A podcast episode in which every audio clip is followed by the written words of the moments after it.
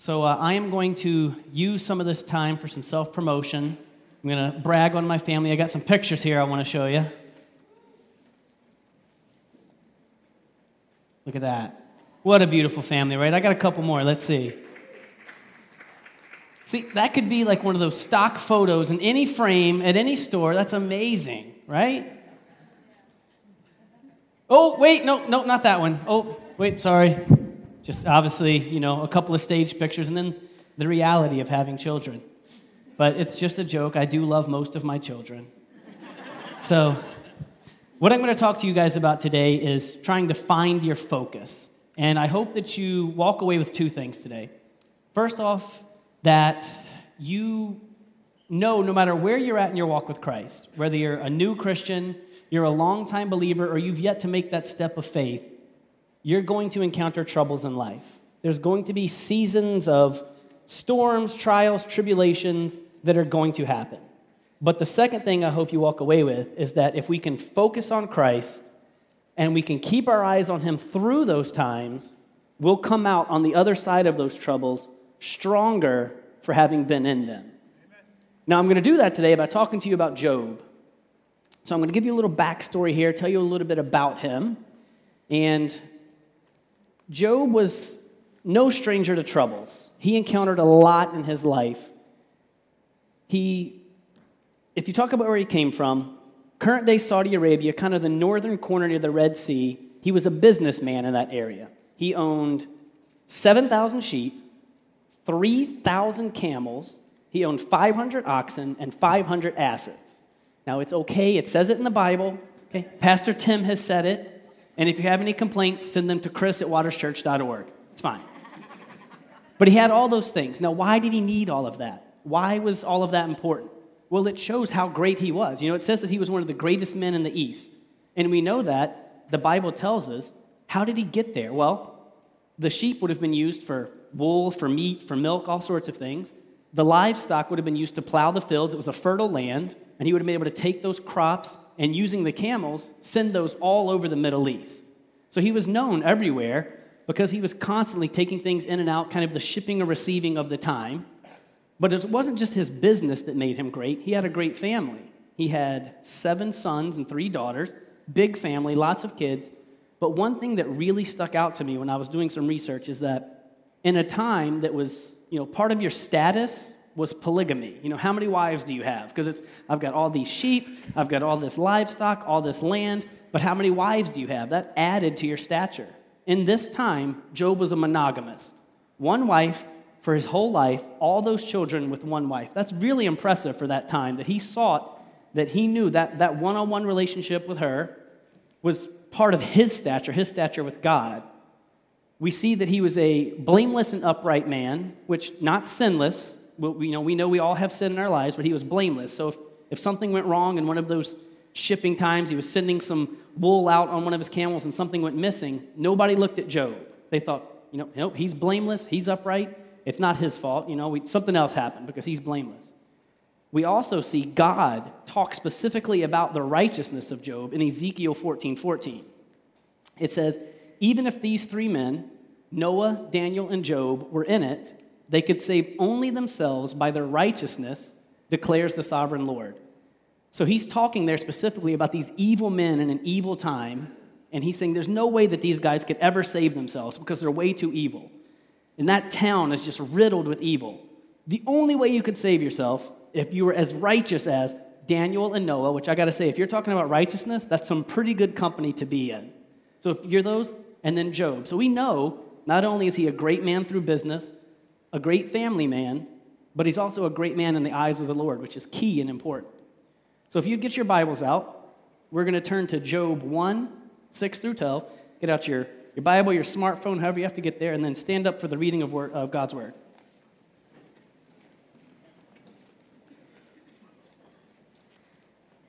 Now, there was a day when the sons of God came to present themselves before the Lord, and Satan also came among them.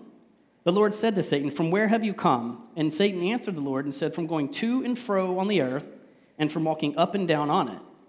And the Lord said to Satan, Have you considered my servant Job? There is none like him on the earth, a blameless and upright man who fears God and turns away from evil.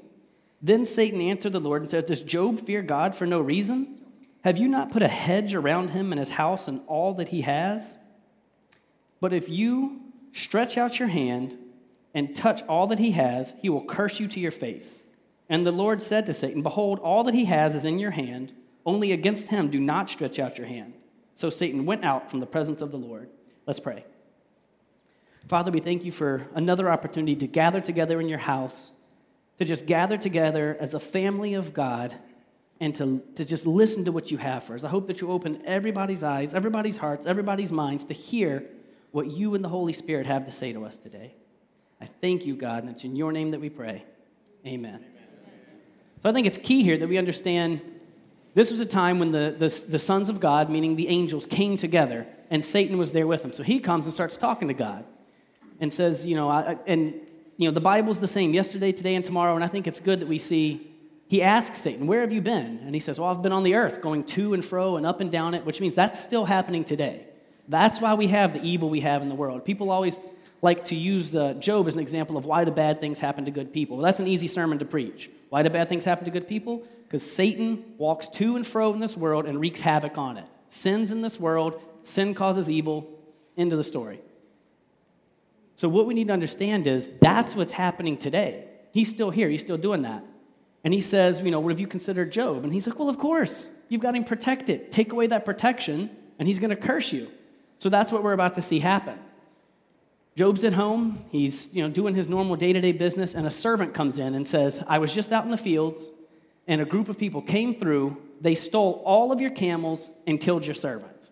So there's some things that he has to wrap his head around here. He's thinking, okay, well, now for my business, I've lost all of those camels. So how am I going to ship anything? So he's obviously as a businessman, he's going to be thinking about that. But then also, these servants were people that he had grown up. You know, these aren't people that he had for just a few months or a year. Like from the time that they were young, they've grown in his family. So he has a relationship with those servants that he just lost. While he's trying to process all this, another servant comes and says, I was out in the fields. All of your livestock have been taken away and all those servants killed. So now it's like the double, like, okay, now I can't do my fields. I've got more friends, more people I know missing. He, he's trying to rattle around this, and another servant shows up and says, Oh, and all your sheep have been taken away, and your servants are killed. So now all of his servants are gone, all of his livestock's gone, everything that he had to make any money, all of his friends and people that could have helped him rebuild his business are gone. So, as he's trying to rationalize all this, figure out what he's going to do, another servant shows up and says, all of your children were in the older brother's house having a feast, and a mighty wind came through, blew the house down, and killed them all. To even think about losing one child is just mind boggling to me. But to lose 10 at once, after you're already trying to figure out how you just lost everything you've ever had, all of your servants and friends, and now your children are gone? This wasn't enough, though. So Satan went back, because in that whole thing, Job did not sin by cursing God. He was upset. He dropped to his knees and said, You know, I came into this world naked, I go out. And he was, he, I had nothing coming in, I have nothing going out. And he praised God in that time because of what he did have at some point. So Satan goes back and says, Well, of course, of course he didn't curse you. He's still healthy. Take away his health and see what happens. So God says, Go ahead. Don't kill him, but take away his health. So have any of you ever gotten like a new pair of like peep toe pumps? You guys know what I'm talking about, right? And you wear them and they're not quite the right size, and you walk and they rub on the back of your heel, and you get that blister, and then you go home, you take those off, and you put on a pair of slippers thinking it's gonna help, but it doesn't. It still hurts every time something touches it. Well, Satan cursed Job from the soles of his feet to the top of his head with sores. So bad, in fact, that Job took a broken piece of pottery to scrape and try to scrape away the sores that he had. So he's trying to plan funerals for 10 children and probably some of his friends, and all of his servants are gone. And he, he's trying to wrestle with all that while also being infected with those sores from top to bottom. So when you think, like, oh man, I've got this going on, I've got that, it just keeps piling on top of Job. And he continues to praise God and all this. At one point, even his wife turns to him and says, Would you just you know, curse God and die? And he says, No, what are you, foolish? Am I going to curse God when he does bad things, but praise him when he does good things? Like, I'm sticking by him. Now, if we look at Job 2 9 through 13. We're going to find out how we can find our focus.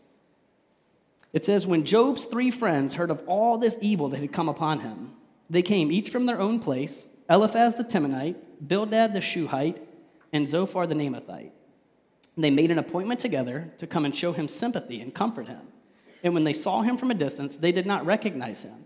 They raised their voices and wept. They tore their robes and sprinkled dust on their heads towards heaven. And they sat with him on the ground seven days and seven nights, and no one spoke a word, for they saw that his suffering was great.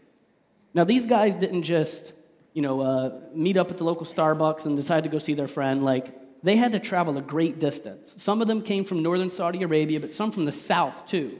And they had to meet up, decide what they were going to do to go visit their friend, and then go be with him. That tells us one crucial thing. Job didn't just suffer for a few days or a few weeks, he suffered for months with these on because when they showed up, he was still in such bad shape they didn't even recognize him. So he had been going through the suffering. And just like good friends would do, they showed up, and the first thing they did was just mourn with him. They just sat with him on the ground. They didn't say anything, and they just wept with him and said, I understand. I just want to be here with you because this is a tough time for you. Unfortunately, that's not where they stopped. They thought, I can fix your problems. Let me just tell you what to focus on and how to fix this. Let me give you some advice.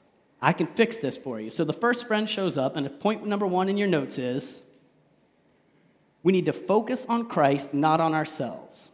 So this is Eliphaz. He shows up and he says in Job 4 Remember, who that was innocent ever perished, or were the upright cut off? As I have seen, those who plow iniquity and sow trouble reap the same.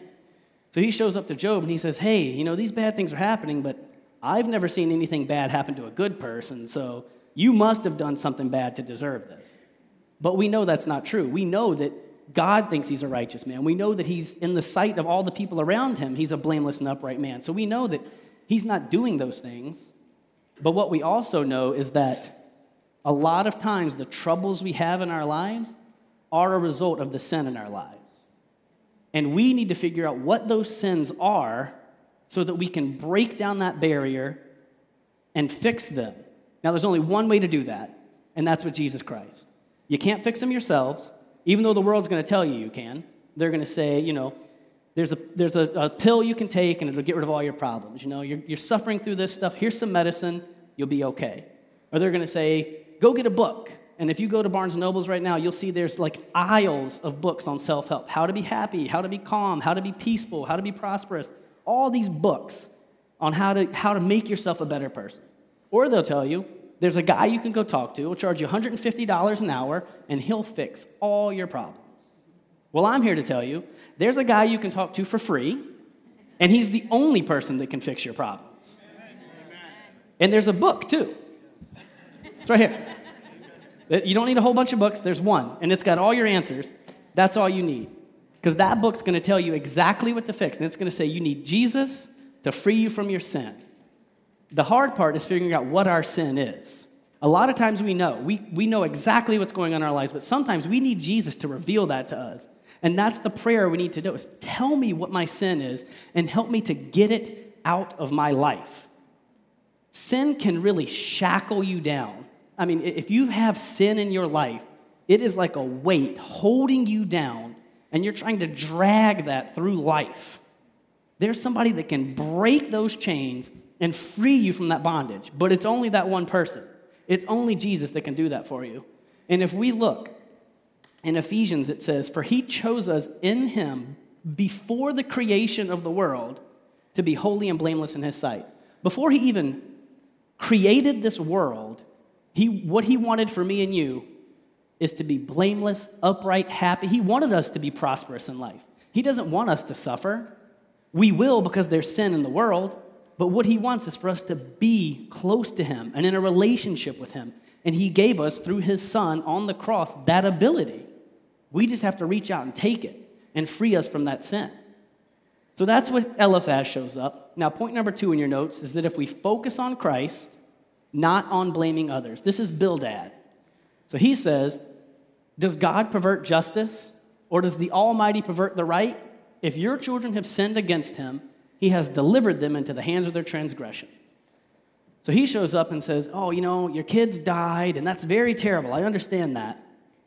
But I think God just kind of gave them what they deserved. You know, they were doing bad things, they were sinning, and they just got delivered. So you can't let you, you know, you can't let that bother you. That's just God wreaking his justice on them. But what we know from earlier in the scriptures is that Job was always trying to intercede for his children. After every feast that they had, even if they didn't sin, Job didn't even know what they were doing. He didn't even know if they had sinned. But to make sure he covered his children because he cared about them so much, he made offerings and sacrifices and lifted them up to God to ask that they be freed from whatever they might have done. That's what we need to do for other people because Jesus did it for us. Jesus did the ultimate intercession on our behalf. He came down, died on the cross for us. So if God is willing to do that for us, how much more easier should it be for us to do it for somebody else? Because I'm telling you, sometimes the sins of other people will impact your life. For example, if you have a spouse that's addicted to gambling, that will have an effect on you. You may be doing everything right. You may be living the right life, doing the right things, everything's going right, but you're still going to go through troubles because of their sin. You're going to be financially unset, uh, unsettled. You guys aren't going to see eye to eye because you don't think they should be doing that, and you think they are. And so you're going to butt heads. Your relationship's not going to be right. It could mess up your credit. Moving forward, you're not going to be able to buy a house, buy a car, get a phone, any of that stuff because of what someone else has done. But you can't just say, well, you know what, you fix your crap, and then maybe someday I can be better. No. What if God had done that? Like, you fix your crap, and then maybe you can come to heaven. No, He sent us the way out. And we so freely can receive that, we need to be willing to so freely give that to someone else. Now, if it's our loved one, that's easy. You know, of course we're going to pray for our children or our spouse or our friends. Like, I really want you to find Jesus, find that redemption, find that freedom you can have in Christ. But what if it's your boss? What if it's somebody you work with? You know, my wife used to work with a woman that almost made it her job every day to try and make my wife miserable. And she would come home with stories, she would be crying, upset because of something she had done. But she also made it a point to never try and, and, and speak out or say anything bad about her because she was constantly in prayer that at some point, something's going wrong in that woman's life. Something is making her, and we know it's sin in her life. She needs to find the redemption of Christ. So my wife knew she needed to be an example to that woman. And that's what we need to do for any of those people that we are interceding on behalf of. Be that example. Pray for them fervently. Don't just walk the walk, but pray for them. They need to find redemption through Christ.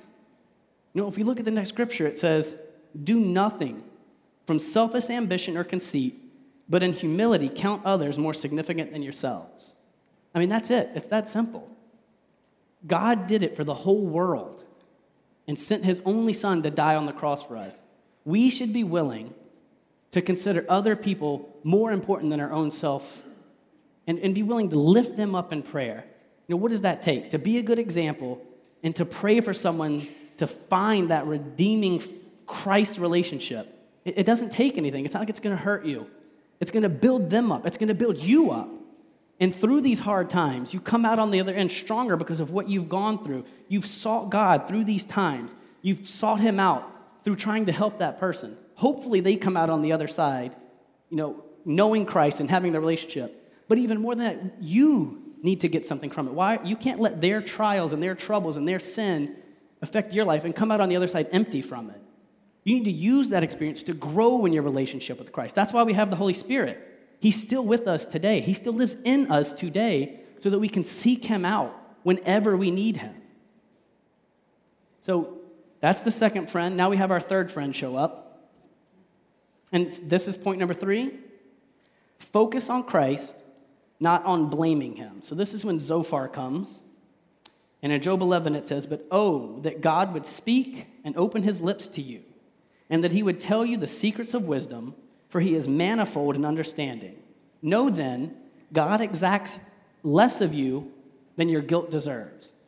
So we have people saying, oh, you know, you need to fix your problems. Oh, you know, other people's problems are the issue. Well, this guy comes and says, well, you know, yes, some bad things happen to you, but really God should have done more. You know, you deserve more than that. He should have put more punishment on you. Well, if if we are going by what we deserve to get from God, none of us deserve heaven. We're all sinners, and none of us deserve heaven. But the grace of God allows us to get that through Jesus Christ. You know, it's hard for us to understand how sweet the grace of God is. Just the free gift of salvation, that grace that God gives us, until we've really felt the bitterness of sin. Now, in this instance, we can do two things. One, we can just blame God. We have these troubles in our lives, and we can just say, God's doing this to me. Why are you doing this? I can't believe, like, what have I done wrong for you to put all this in my life? Or the other thing we can do is we can just sit back and be okay with it. Well, it's God's will. I'll just let him do what he does, and hopefully one of these days he's done with me and, and we can move past this. Well, in both of those things, you're making one huge mistake, and that's you're not pulling in closer the only person that can help you. You're either pushing him away, blaming him, or you're just assuming it's what he wants for you in your life. If we look in James, it says, Do not be deceived my beloved brothers, every good gift and every perfect gift is from above, coming down from the Father of lights, with whom there is no variation or shadow to change. God doesn't put the evil in your life. You can't blame him. Satan, going to and fro in the world, the evil that's in this world still to this day is what's putting that in your life. And the only way that you're going to break that cycle and free yourself from that sin is by turning to Jesus. So you can't turn away. This, this one hits a little close to home for me. Uh, my oldest daughter, uh, you saw in the picture there, um, when she was seven years old, she actually had necrotic pneumonia. So we took her to the hospital. Um, she was pretty sick. We took her, they investigated her and said, Oh, you know, she looks like she has walking pneumonia. So they sent her back home, and then she got even worse. So we took her back to the hospital, and they immediately took her in, admitted her, took her up to the floor. And I remember a doctor coming in to see her, and kind of being unsure, so we brought in a second doctor for a second opinion. And then her blood pressure started to drop, you know, her pulse ox started to drop, her heart rate started to drop, and she started to go into full toxic shock. And a third doctor showed up, a fourth, a fifth, a sixth, and after the eighth doctor came into the room, I remember looking at my daughter on the bed and thinking, well, this isn't, this isn't good.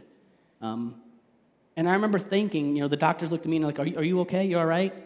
and I, well, there's like 50 years of medical experience in this room. The only thing I can do is pray. That's it. I can't help her. I can't go do anything to make her better. But Christ can give me the strength to be okay with this. I mean, there was a point where I had to think, maybe my daughter's going to die, and wrap my head around that. The only person that could comfort me, comfort my wife, and comfort her was Christ. And she spent the next month in the hospital uh, you know, oh, we need to remove her lung. No, it's fine. No, we do. Let's give her a chest tube, a second chest tube, a bronchoscopy, and all these different procedures. And we continued to pray. And strangers, friends, family, everybody that we could come in contact with was praying that my daughter would make it through this. And eventually she did. And when I was in that trial, when I was in that storm, I, all I could focus on was God getting us through that. That's all I could look at. Just get us through this. Help her to be okay and get us through this. But looking back, I realize he had me in that situation for a specific reason. We're going to go through troubles, but it's what we do in those troubles that brings us out on the other side. You can't waste it. When we have sin in our lives that wreaks havoc on us, we have to turn to Jesus to make us stronger in those times. Because we, you, you don't want to suffer through all that. I mean, sure, I could have just sat back, watched her, let the doctors do their thing, and in the end, maybe she would have been fine and she would have been okay in the end. But we would have gotten nothing from it. You know, me and my wife now have the ability to tell others about our story. You know, if they're suffering, if they have these issues happening, we can say, well, we've been there. This is what God did for us. And my daughter has an amazing story. I, I hear her telling her friends sometimes about the time that Jesus saved her life or the time, you know, Jesus helped her to keep her lung. And she has that testimony for the rest of her life because through that storm, she focused on who was getting her through that storm. She didn't just look at it and say, oh, yeah, look at that. You know, I came out on the other side and that, I was sick for a while, but now I'm okay. She realized that she was sick, things happened, but now she can be an example to other people through Christ and what he did in her life. Now, this is the point where we have a fourth friend that shows up. Point number four is focused on Christ, we become stronger. So originally we had three friends, and they all met together, but at some point, Elihu shows up. And we know from the scriptures that he was a younger guy and that he was timid. He was afraid that you know all this advice was coming from these great men of God that you know they know the scriptures and they know what they're talking about. So let me listen to what they're saying. But after a while, he got sick of it. And he was like, "You what are you guys doing? Like none of you are pointing him in the right direction." So what Elihu says is, "But if people are bound in chains, held fast by cords of affliction, he tells them that what they have done, that they have sinned arrogantly, and that he makes them listen to correction and commands them to repent of their evil. And if they obey him and serve him, to me, that's like the key part. If you obey and serve him, they will spend the rest of their days in prosperity and years in contentment. We can know what our sin is. You know, God's going to reveal it to us. We can go in, listen to his correction, and he says, This is my commandment to you. But if we don't obey him and repent, we're never going to get to that prosperity. We're going to keep going through that cycle of trouble and trial and trouble, and we're never going to break it because we never get anything from it. We never come out with an experience with Jesus. And that's what he wants for us. Repent of that, obey and serve me, and you can come out of this. God has that intention for us. If you look in Isaiah, it says, You will be kept in perfect peace, those whose minds are steadfast because they trust in you. Because we trust that what God has in store for us is bigger and greater than what sin is doing to us. You know, this is where we need discernment in our lives because people are going to try and send you in different directions. None of these people showed up to try and give Job bad advice. None of them wanted him to not succeed. They wanted him to, to come out of this, they wanted him to be okay.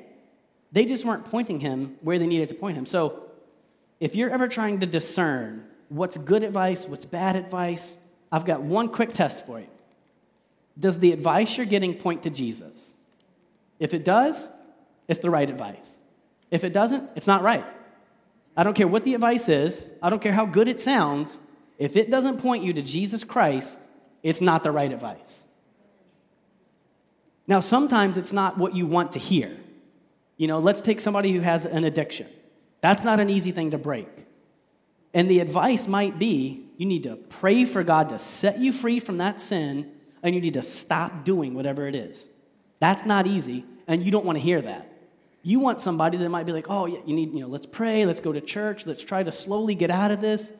Well, that's, that's advice, but it doesn't point you to Jesus to break you from that sin, break those chains of oppression, and get you out of that addiction. That's the advice you need because it points directly to Jesus Christ, the only source of freedom in our lives. And we know that if we look at in Job 42, we know that even God knew what advice was good and not good. He says, After the Lord had spoken these words to Job, he said to Eliphaz the Temanite, My anger burns against you and against your two friends, for you have not spoken of me what is right, as my servant Job has. Notice he doesn't mention Elihu. Why? Because Elihu's the one that pointed him to God. He said, You need to figure out your sin, repent from it, obey the Lord, and that's how you get out of this.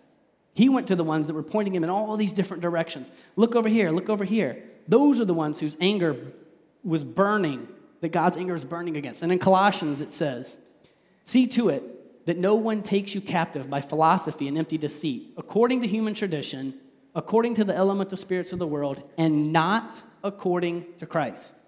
People are going to point you to those $150 an hour people. They're going to point you to medicine. They're going to point you to all these other books.